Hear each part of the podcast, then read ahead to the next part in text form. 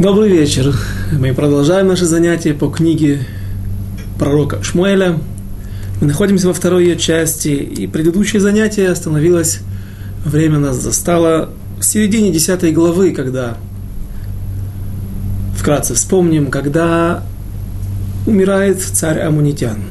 И Давид посылает к нему своих гонцов, послов для того, чтобы утешить нового царя, Хануна, сына Нахаша, умер Нахаш, змей, старый змей умер, и э, появился новый.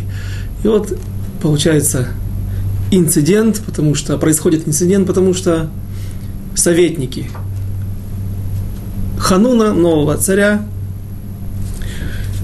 нашли правильным посоветовать новому амунитянскому царю, что намерения Давида, они нечисты. Он посылает туда разведчиков для того, чтобы они смогли разведать входы и выходы в город, дороги, заставы, выполнить роль разведчиков и после этого прийти с войной. Мы также сказали, что, возможно, были, не были лишены их умозаключения, не лишены основания, потому что Давид вдруг надумал только сейчас отплатить Хануну добром или отблагодарить его за то, что сделал когда-то с его, спасая его старшего, одного из братьев Давида, то, что сделал его отец Нахаш. И, разумеется, было место для этого опасения, для этого подозрения, если Давид хочет, от, хотел бы отплатить, действительно отблагодарить твоего отца. Почему он твоему отцу не послал этих гонцов, послов, а только теперь нашел правильным идти и посылать послов к тебе. Это опасение со стороны советников Хануна, царя Амона, а со стороны Давида мы также объяснили, что была аллахическая ошибка, что амунитянам и моавитянам нельзя оказывать милость, но можно отплачивать им, заплатить им за добро. Но то, что сделал Давид, это было оказание милости. Он сделал больше, он сделал милость для Нахаша, потому что когда принимать какие-то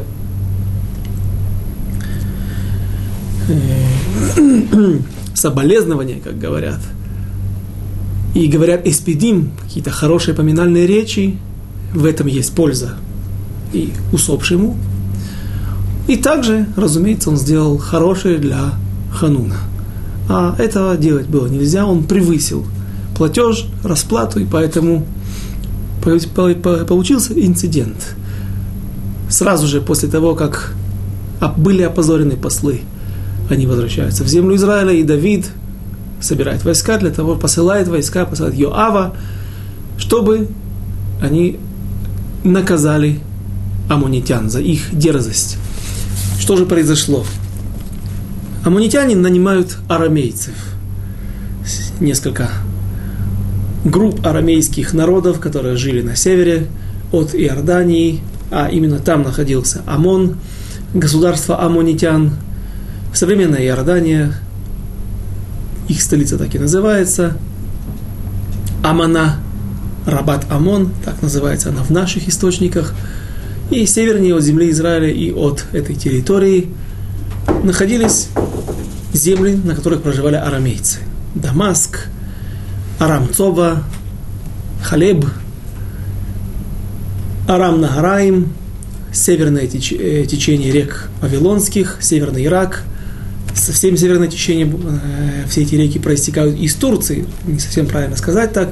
Северный Ирак, эти места заселялись в те времена арамейцами, так называемые современные ассирийцы, которые работают сапожниками на территории практически всего Советского Союза. И говорят они на арамейском языке, очень похожи и родственные ивриту. И вот эти люди приходят на помощь амунитянам. Точнее, их нанимают за деньги. И как мы уже часто сталкивались с этой картиной, все неевреи рады всегда собраться и пойти войной против евреев.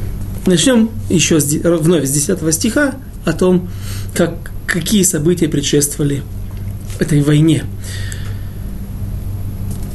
Девятый стих. Когда Йоав увидел, что предстоит ему битва, и впереди, и сзади, он отобрал воинов из отборных в Израиле и выстроил их против арамейцев.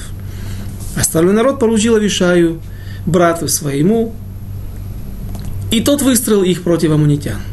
И сказал Йоав, если арамейцы будут одолевать меня, ты поможешь мне, а если амунитяне будут одолевать меня, тебя, я приду к тебе на помощь, мужайся и будем твердо стоять за народ наш и за Господа нашего.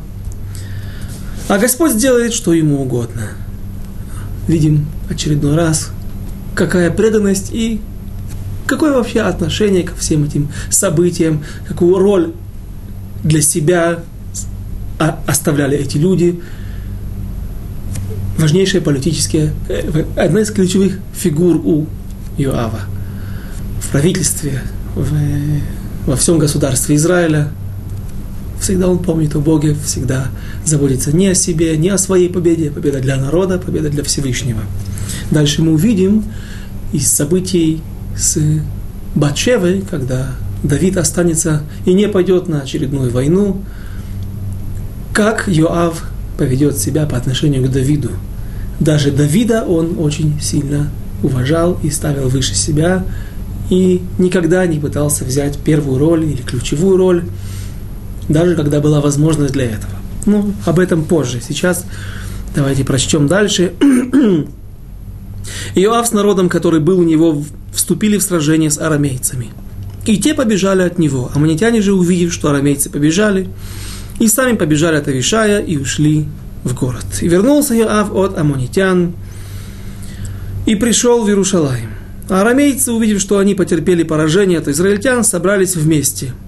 И послал Адад-Эзер позвать арамейцев, которые по ту сторону реки. И пришли они в Хейлам. А Шовах, военачальник Ададезера, шел впереди них.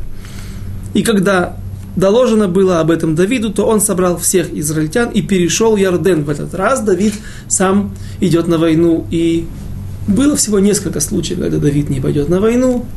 В один из них случится история с Батшевой, и однажды Давид также, будучи на войне, но уже в преклонном возрасте, он чуть не попадет в руки врагов. Спасет его вновь Авишай.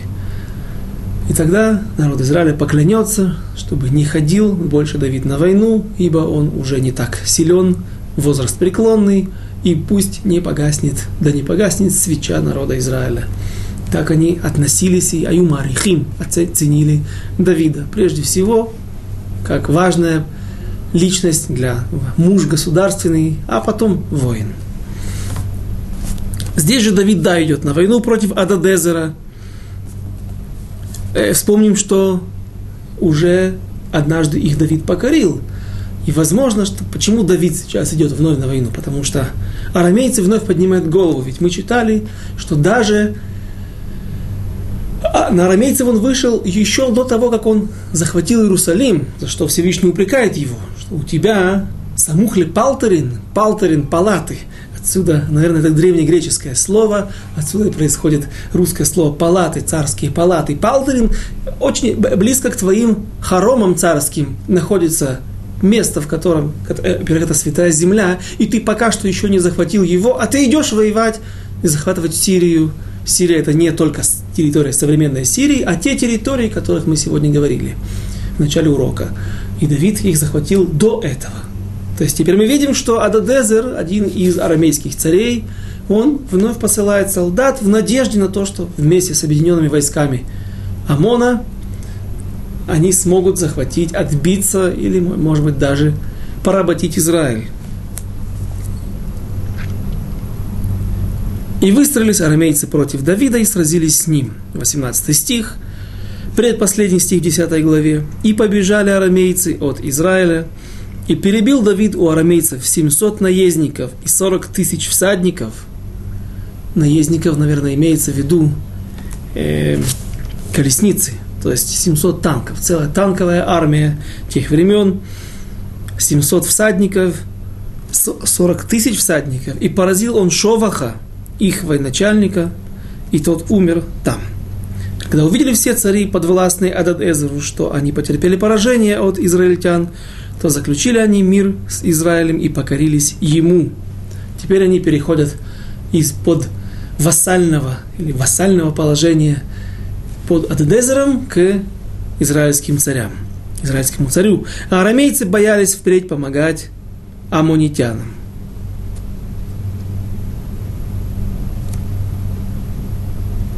На этом заканчивается 10 глава поражением арамейцев, против которых Давид пока что не собирался выходить боевыми походами, воевать. Сами на то напросились. А вот аммонитяне, будучи не в состоянии боевого похода, а находясь на своей родной земле, были разбиты на всей территории Амона. Эта территория очень небольшая. Если опять вспомним территорию современной Иордании, представим себе, на ней находилось государство Медиан, там внизу, медианитян. Это где? Город Эйлат, где город Акаба, Акаба, соседний порт э, государства Иордания. Чуть выше, где-то на юге Мертвого моря, юго-западе Мертвого моря, юго-востоке, прошу прощения, находилось государство Моав, севернее колено Гада, колено Реувена, половина колена Минаши, вплоть до голландских высот, вдоль, от, вдоль границы, или вдоль эм, восточной границы Мертвого моря и реки Иордан, восточное побережье реки Иордан, и восточнее колено Гада и Реувена находилось государство Амонитян. Территории, в принципе, небольшие. И вот все, что осталось незахваченным, это столица. Но столица хорошо укреплена. Есть крепостные стены. История знает прекрасно о том, как много лет длятся некоторые, длились некоторые осады, 11 лет город Троя. Другие случаи, когда Бейтар держал и мог бы продержаться против даже римлян, знаменитых если бы не самаритяне или кутим, как называют их на иврите, которые предали со своим гарнизоном израильтян, евреев и вышли, открыли им ворота изнутри. В общем, сразу осадить столицу амунитян евреи не решились. Или, может быть, просто подошел сезон дождей. И евреям тяжело находиться в таком состоянии, в палатках, против ОМОНа, против, напротив укрепленных стен и готовится к атаке. Поэтому последнее, последний поход против амонитян, чтобы окончательно наказать Хануна, сына Нахаша, за его недостойное отношение к послам Давида, пренебрежение прежде всего Давидом, Давид переносит на следующий сезон. И с этого начинается 11 глава. Я вспомнил, что где-то здесь говорится о короне, которую Давид снял с головы, с, с головы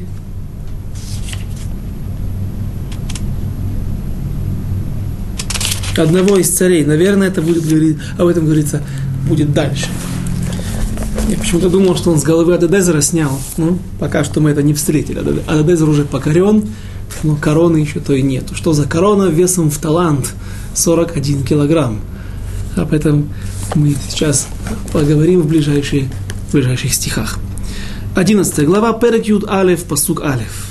ויהי לתשובת השנה, לעת צאת המלכים, וישלח דוד את יואב ואת עבדיו עמו, ואת כל ישראל, וישחיתו את בני עמון, ויצורו על רבת, רבה ודוד יושב בירושלים. И было на следующий год, когда цари выходят на войну. На войну написано в скобках как комментарий, то есть такого слова соответствующего, соответствующего ему нету. Когда цари выходят, куда они выходят, правильно пишут, на войну это время боевых походов. О каком периоде говорится? Месяц Сиван. Ияр, Сиван, месяцы следующие после, следом за Песахом, после весны, когда заканчиваются дожди, когда земля просыхает и когда уже восходят молодые побеги на кустарниках, на деревьях и растет трава. А это значит, есть подножный корм для скота, для лошадей прежде всего, с которыми, на которых выходят в, в боевой поход. И есть, есть возможность для нормального ведения войны.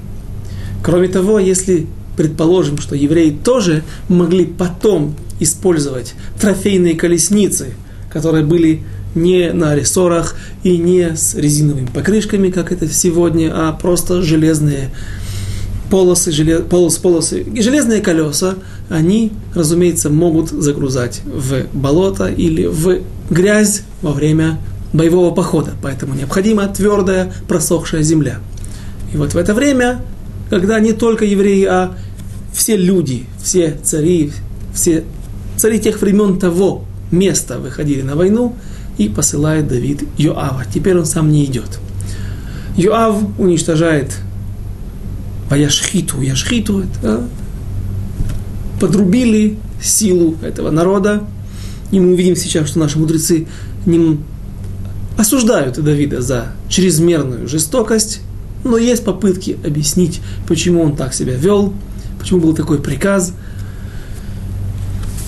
И осаждает, уничтожается или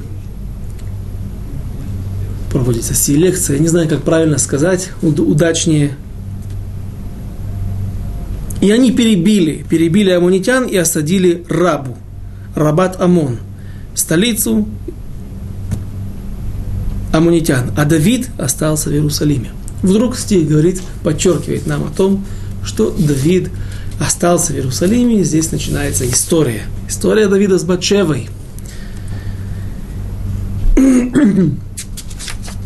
как будто бы видим, на самом деле нужно было бы закончить историю с амунитянами. И вдруг перескакивает из первого стиха второй стих, сразу же начинается история Давида и Батшевы. Разумеется, мы видим, э, мы уже знаем, что есть связь между этим переходом, не гладким на первый взгляд.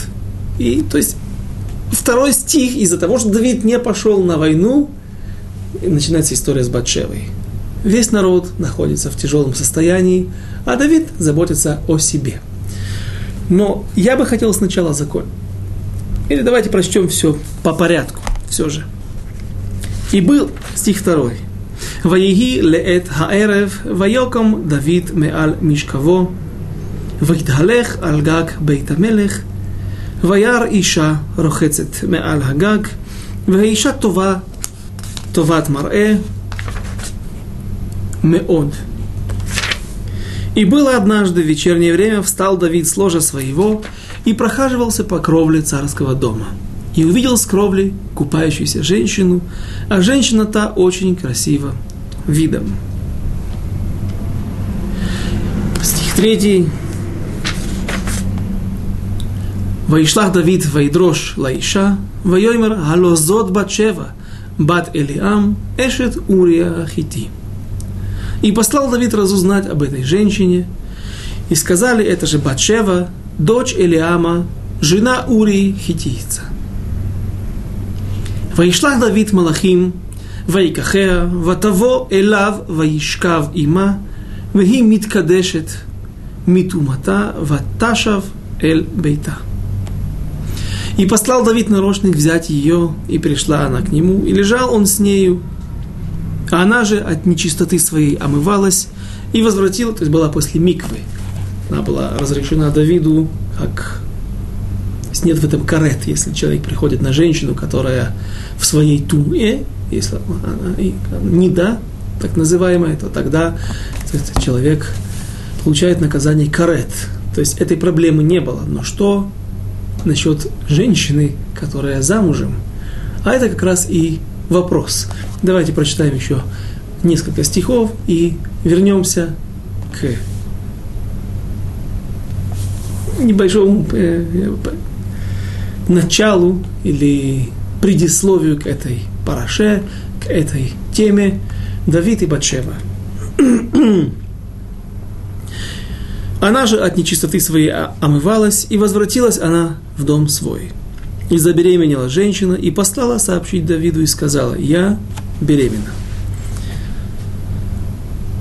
И послал Давид к Йоаву, и давайте на иврите, стих 6.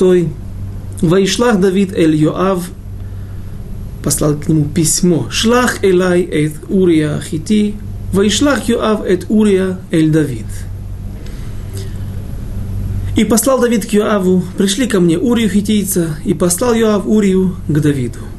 Стих 7. И воево Урия Элав Ваишаль Давид лишлом Юав, велишлом Хаам, велишлом Хамильхама.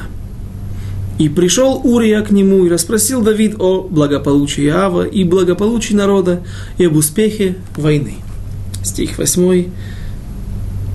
Вайомер Давид ле Урия ред ле бейтеха Урихац раглеха ваейце Урия ми бейт хамелех ватейце ахарав масата мелех. И сказал Давид Урии, пойди в дом свой и омой ноги свои. И вышел Урия из дома царя и последовал за ним дар от царя. Что происходит? Зачем Давид вызывает Урию? Все мы понимаем. Женщина, которая является его фактически женой, мы сегодня поговорим об этом, почему она фактически, я говорю, фактически жена, а не настоящая жена, практическая. Давид вызывает Урию для того, чтобы он пошел домой к себе и был вместе с его женой, а она ему также вроде бы как разрешена, по крайней мере, состояние ее позволяет. И он говорит ему, Рхац эт раглеха, омой свои ноги. Это значит прими, душ прими, ванную. То есть Давид указывает ему, намекает ему всячески о том, чтобы он был в интимной близости со своей женой.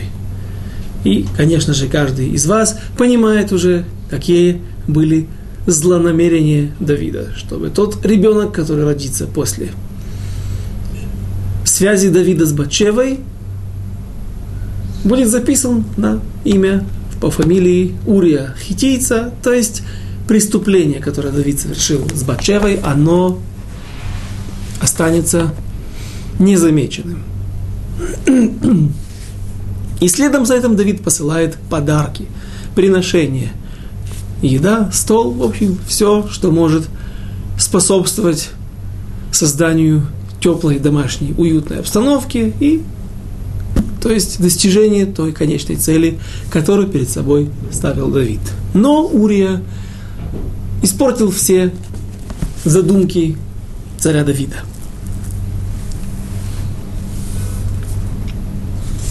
Стих 9, посук Тет.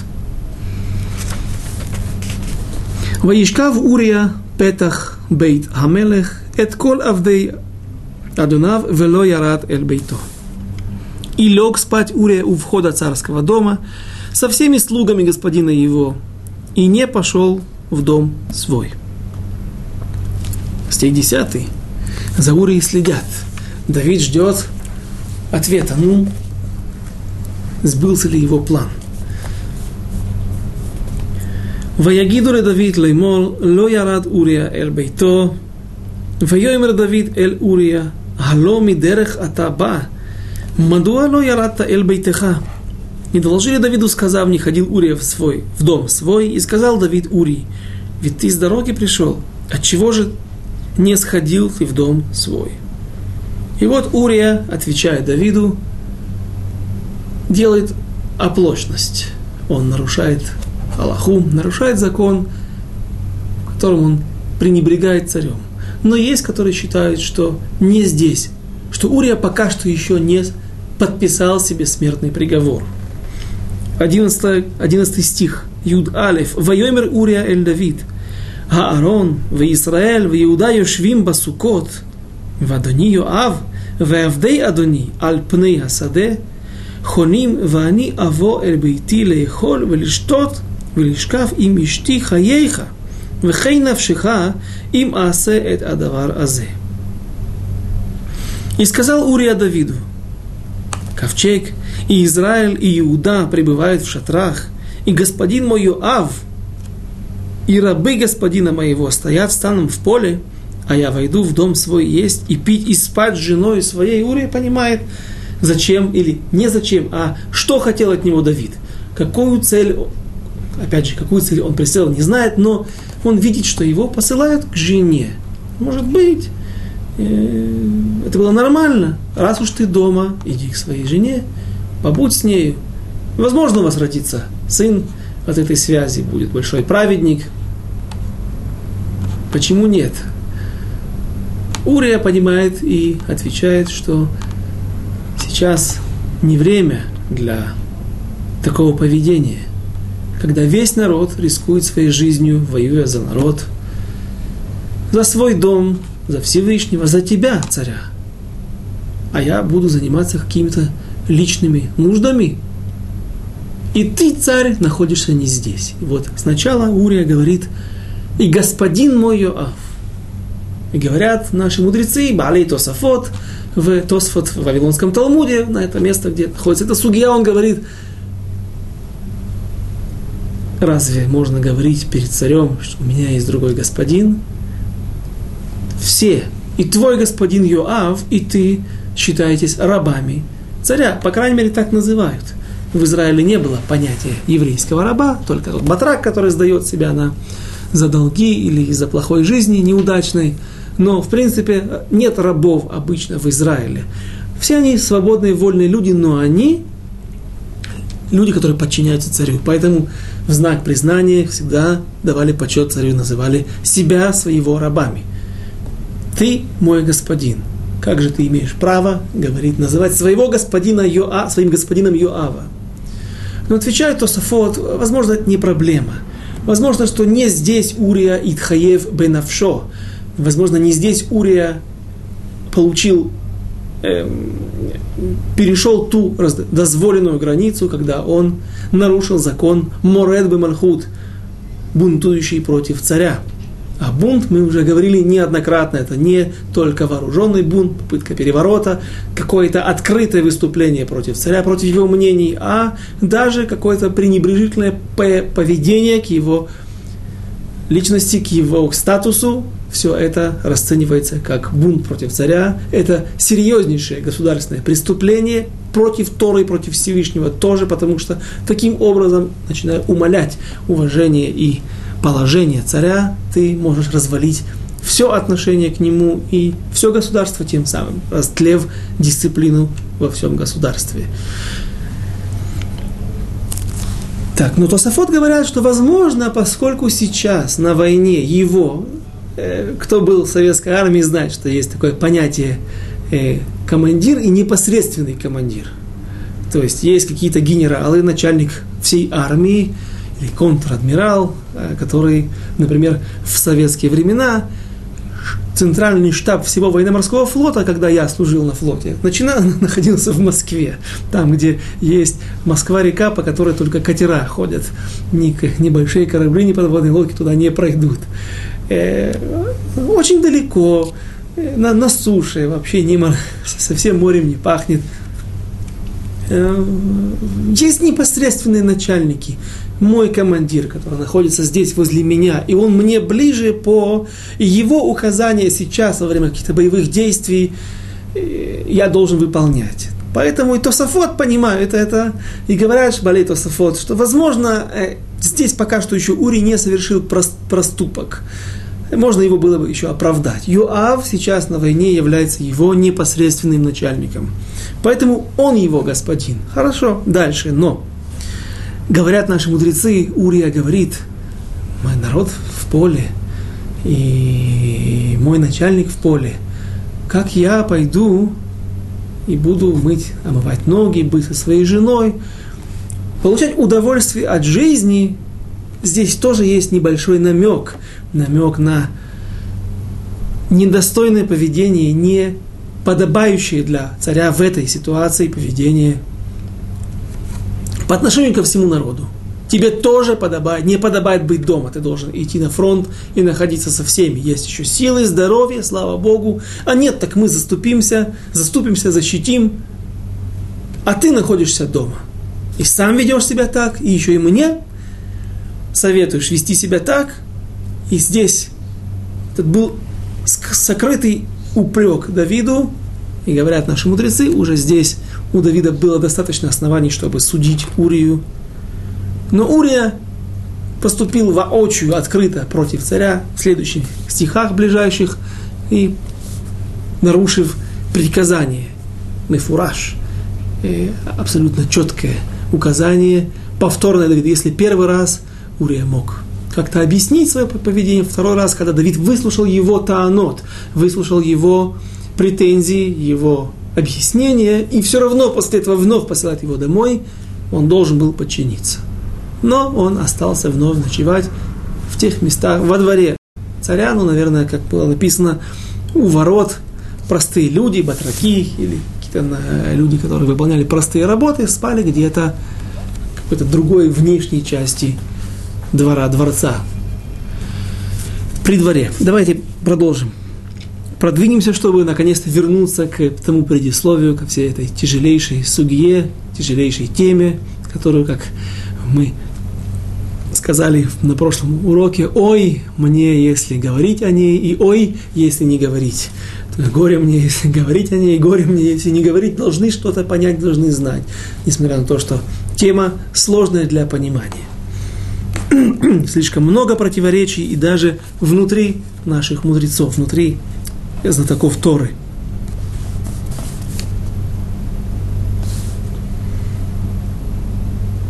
12 стих, посук Юдбет.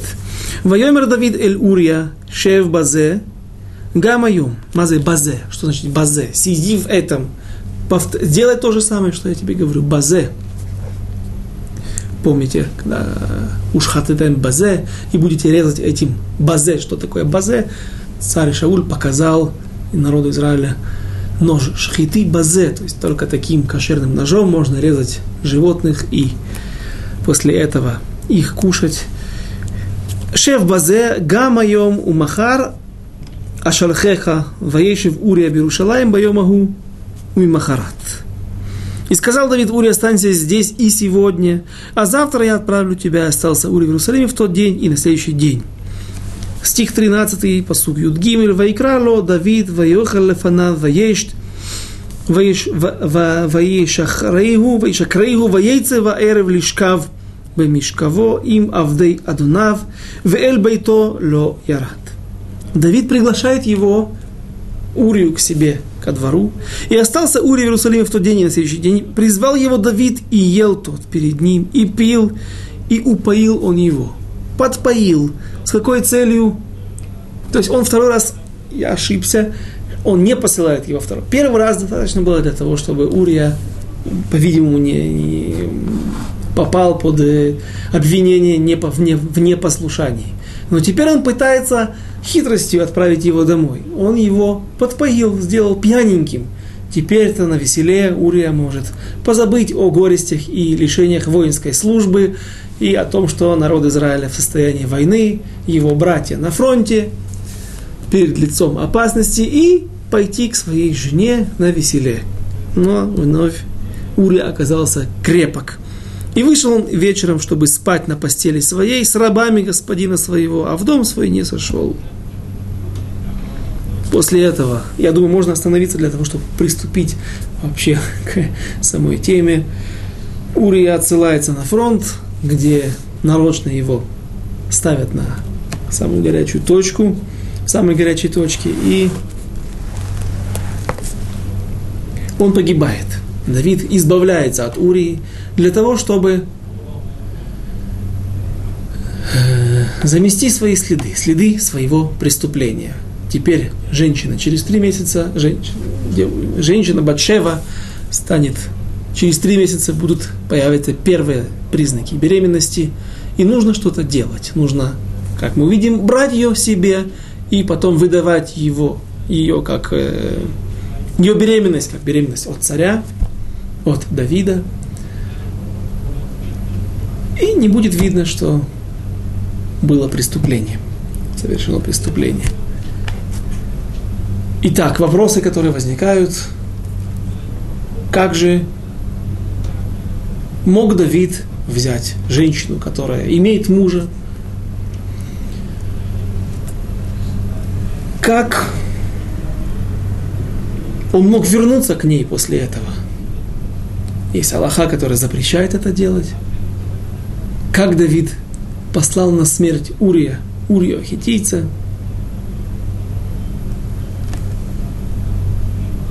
И куда смотрел Всевышний? Почему он дал сделать так много Давиду, продвинуться так далеко во всех этих поступках? Известно Гмара в Вавилонском Талмуде в трактате Шаббат Дав Нун Вав. 56 лист, страница 2, в которой говорится так. Мише Омер, Шедовид Хата, Эйна Эла Тоэ. Всякий, кто говорит, что Давид согрешил, не что иное, как ошибается.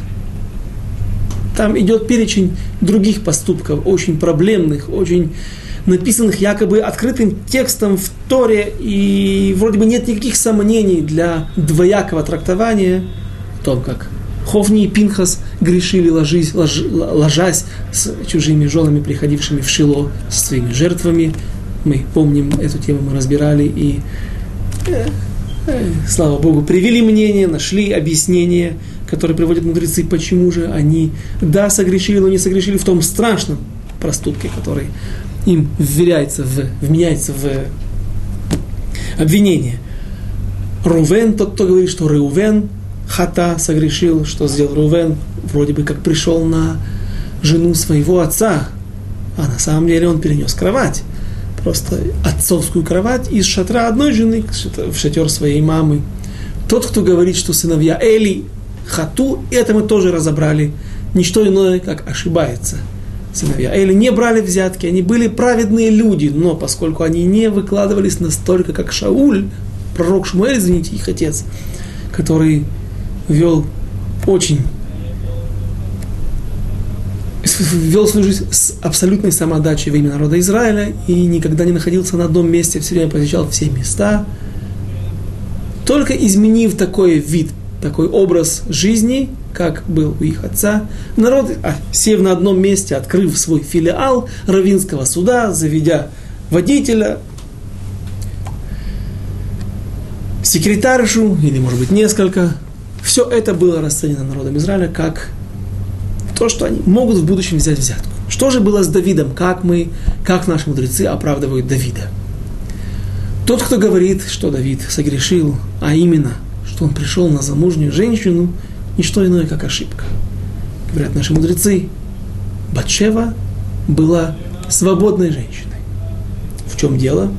Для этого нам нужно вернуться в то самое начало карьеры Давида, когда он появляется. Его карьера началась давно, когда он был наедине, отодвигаемый, отталкиваемый родственниками, своими братьями, своим отцом от семьи, от Бейтлехема подальше от своих владений в иудейскую пустыню, паси там скот, приноси хоть какую-то пользу для нас и не будь клеймом на нашей семье, позором для нас.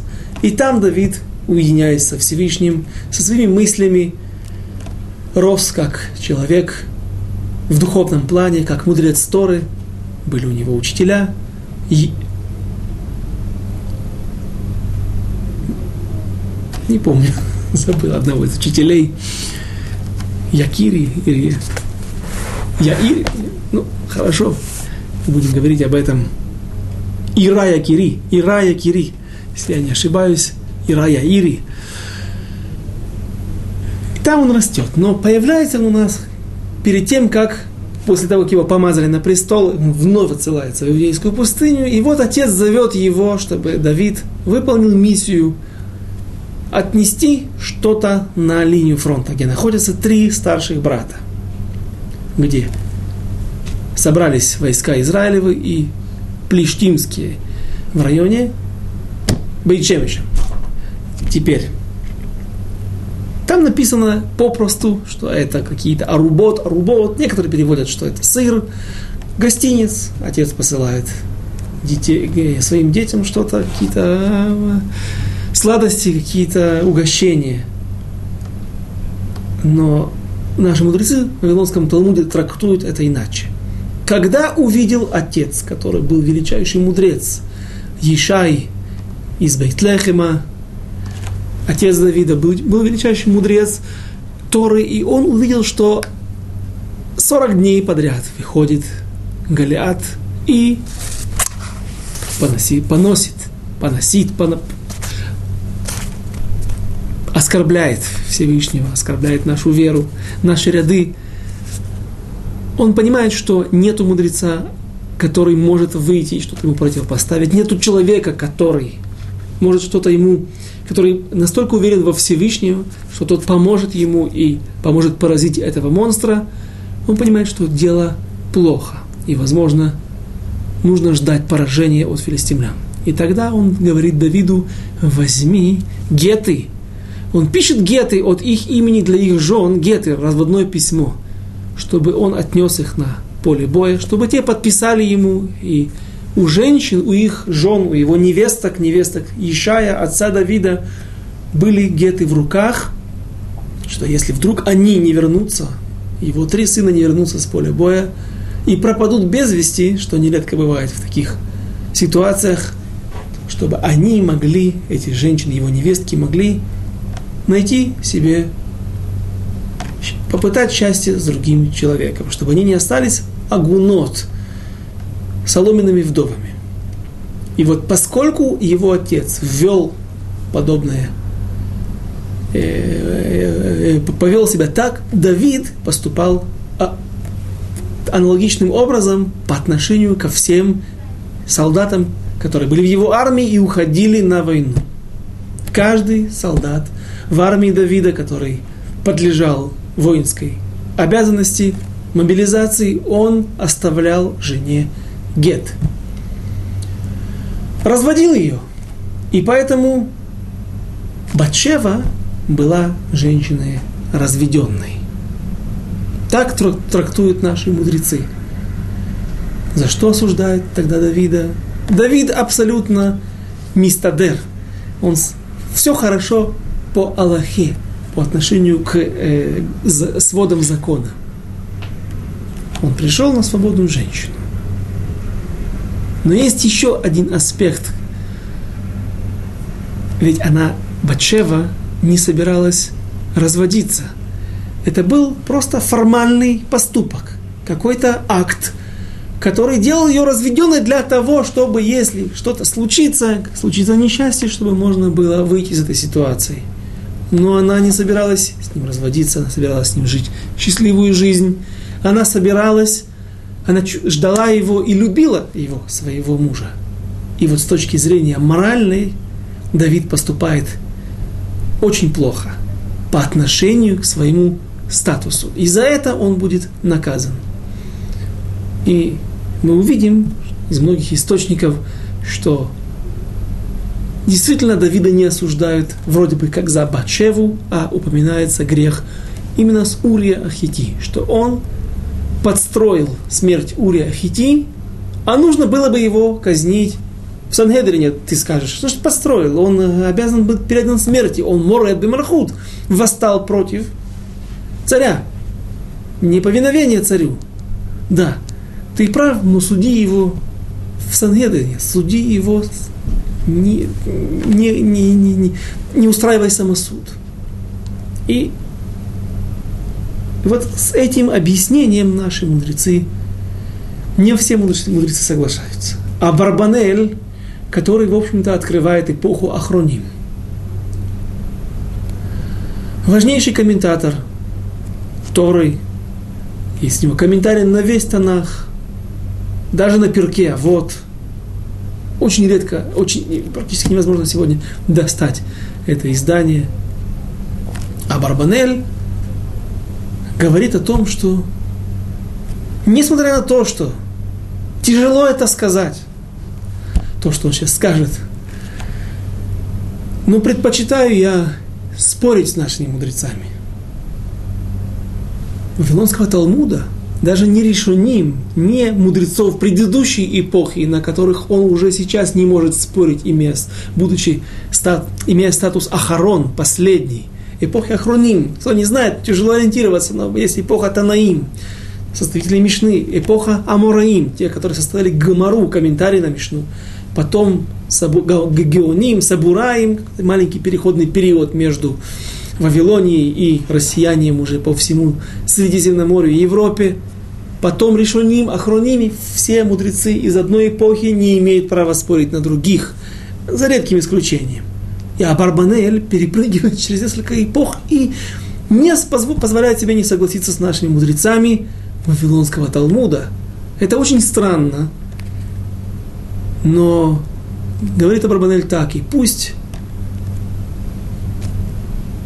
это тяжело, но предпочитаю я не согласиться с Драшот, с трактованием, толкованием наших мудрецов из Вавилонского Талмуда и сказать, что Шехата Дуния Мелех, что господин мой, господин наш Давид согрешил. Согрешил в Хазар Бичува, вернулся, э, ответил, он э, пришел к раскаянию, раскаялся и было прощено ему, чем пытаться объяснить сложности, заходить в, в, в дебри э, Аллахот и пытаться каким-то образом достичь компромисса и оправдать Давида. А Барбанель был потомком Давида. Всем это известно. И он мог себе это позволить, но, как бы там ни было, мнение это просто не... Э, его тяжело очень принять. Потому что Хазаль, наши мудрецы, мудрецы Вавилонского Талмуда сказали то, что сказали, и именно это является пшатом, именно это является не глубоким каким-то расследованием, а тем, что действительно было. И против Абарбанеля есть много противоречий с его позицией. Прежде всего, говорит нам Аллаха, что если человек Луалейну согрешил, пришел на замужнюю женщину, и она родила от этой связи. Ребенок мамзер, байстрюк, незаконнорожденный. Но кроме того, женщина это в ситуации, когда она по собственной воле вступила в связь с этим человеком, она запрещена своему мужу, даже если он захочет с ней остаться, законному мужу, и также своему прелюбодейнику. Она запрещена всем. И если же, как говорит Абарбанель, как хочет сказать Абарбанель, была здесь запрещенная связь, что Давид, Адонейну Давид, господин наш Давид, да, согрешил, пришел именно на, на замужнюю женщину, и потом первый ребенок умер, может быть, отсюда он также черпает источник для, для, для, для своих утверждений, что вот даже Всевышний не захотел, чтобы этот ребенок остался жив, потому что он был мамзер. Даже если так сказать, то как Давид мог потом взять обратно себе в жены Бачеву? После всех этих событий, когда Урия погиб, и когда она стала вдовой и свободной, но если по Абарбанелю она вступила в незаконную связь до этого, она запрещена Давиду. Кроме того, есть еще несколько источников, которые указывают на то, что тяжело согласиться с Абарбанелем, что он... Есть много сложностей в его позиции. В книге Мелахим, в начале первой части, откройте, пожалуйста, книгу царей, первую часть, главу Тетвав, 15 главу. Здесь прочтем несколько стихов о потомках Давида. 18 год царствование Яровама, сына Невата, Авиям стал царем над Иудеей. Три года царствовал он в Иерусалиме. Имя матери его Мааха, дочь Авишалома. И исследовал он всем грехам отца своего, которые тот совершал до него – и не было сердце его цельным со Всевышним Богом его, как сердце Давида, отца его. Точнее, имеется в виду прадеда, прапрадеда. Но ради Давида дал ему Господь, Бог его, светильник в Иерусалиме, чтобы поставить поле после него, сына его, и утвердить Иерушалаем. Это за то, что Давид делал праведное в очах Господа и не отступал во все дни жизни своей от всего того, что он заповедал ему, кроме поступка с Урией хитийцем. Посмотрите, спустя сотни лет приходит прапраправнук Давида и начинает делать негодное в очах Всевышнего. Всевышний говорит, что он оставил власть оставил иудеев на месте своем. И власть в Иерусалиме, светильник в Иерусалиме, имеется в виду не просто светильник, было освещение, потому что действительно оставалась еще, теплилась жизнь, как обычно. Есть жизнь в этом месте, есть царь, есть царство, есть Иудея. И благодаря чему? Ведь он же не праведник. Когда заканчиваются заслуги его праотцов. Яровама, Яровам был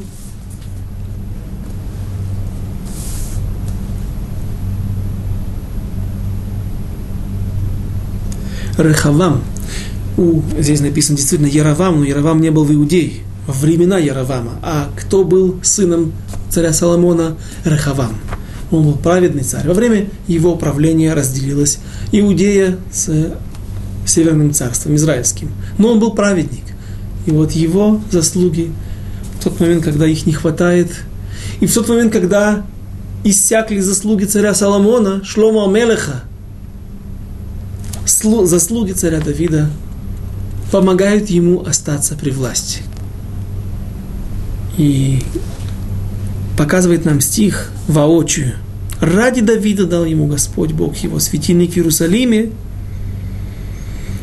за то, что Давид делал праведное в очах Господа и не отступал во все дни жизни своей от всего того, что он заповедовал ему. А где же здесь то, что он пришел на женщину, взял себе прелюбодеяние, где? Нету этого. Было, может быть, но прощено. Кроме поступка с Урией Хитийцем. Один проступок засчитывается Давиду как преступление. И вспоминается также слова из Вавилонского Талмуда, из Гамара в трактате Сота, Дав Хафали в 21 листе, говорит говорят наши мудрецы, Шауль бе эхат в альталу. Давид бешнаем вело альталу. Шауль согрешил дважды, один раз. И это было, этого, было, этого было достаточно для того, чтобы потерять власть и закончить свою жизнь так, как он преждевременно, уйти из этой жизни преждевременно, погибнув от врагов, от рук врагов. Шауль несколько раз проступился, не уничтожил один раз Амалека, один, до этого он еще принес жертву раньше времени, но все это записывается ему как одна авера, одно нарушение. Потому что всегда у него было недостаток веры, и не всегда до конца полагался на слова пророка, исполнял их. Давид же проступился дважды. Первый раз с Батшевой, с Урией Хитийцем, и второй раз с Мивкадаам. Он сосчитал народ Израиля. Велольтал, говорит Мара, и это не было засчитано ему как преступление, которому нет больше возврата, и в которое не может быть прощено. То есть мы видим, что это было прощено ему. И написано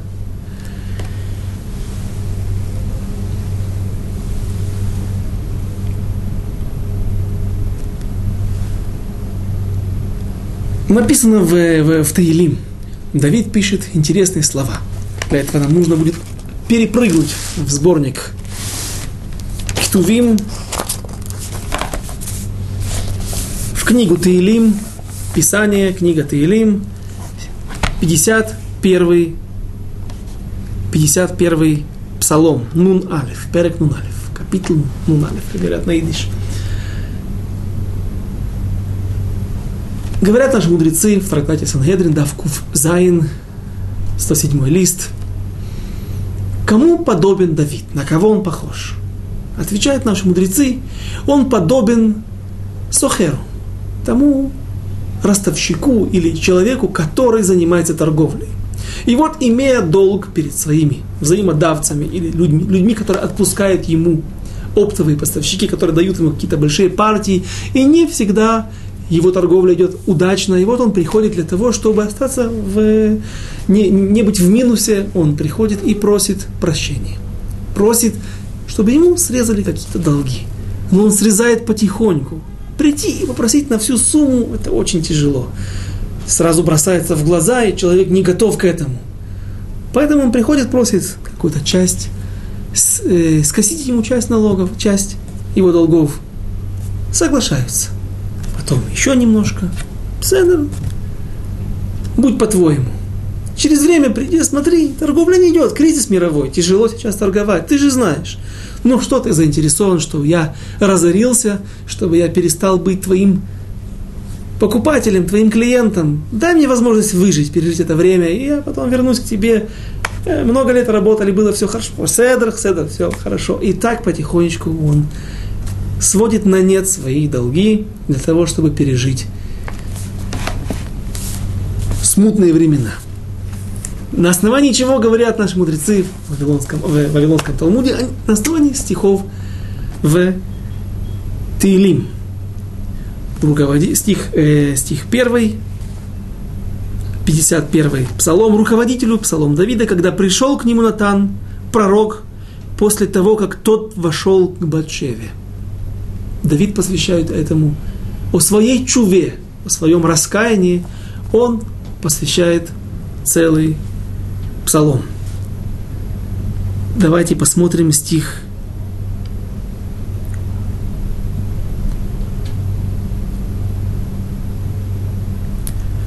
стих 13, я прошу прощения перепрыгнуть в другой псалом. Здесь он говорит о, признает о своем, своих проступках, а вот если посмотрите Таилим 19 псалом, здесь есть стих 13 и написано так.